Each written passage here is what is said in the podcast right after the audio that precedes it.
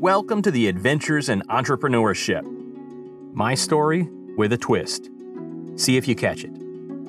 A few months ago, I presented my boss with my resignation letter. Before me lay two paths.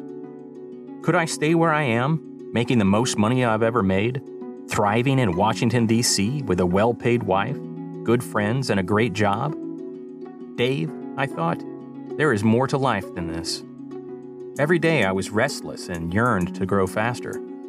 Finally, an opportunity presented itself. Go travel with your wife and pursue your dream to be a writer. Her job in the medical field could morph into a travel nurse position, which would give us at least some financial underfooting. I'll hustle hard as a writer and see what happens. Just when we were about to renew our apartment lease, we gave away most of our things. Kids? Let's wait maybe a year or two. Nobody's telling us how to live our lives. On the open road, we drove across the country with everything we owned, including our two four legged furballs, packed into our Honda CRV. Phoenix was our first stop for the first three months. Questions fascinated me, so I launched my app Party Cubes and I published my first 386 page novel in the first two months. Runaway Millionaire, it's called. Salt Lake City was our next stop, and that's where we are now.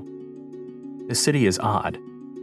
Unexpectedly, I picked up two part time remote jobs with great companies that pay hourly rates adequate enough for me to make just as much as my former salary in DC. Vivacity is the word that comes to mind for this new, ever changing nomadic life of ours. When I look at life, I see endless opportunities. X Men's Charles Xavier said, Countless choices define our fate. Each choice, each moment, a moment in the ripple of time. Enough ripple, and you change the tide. For the future is never truly set. Your life, to the extent that you are aware of it, is in your hands.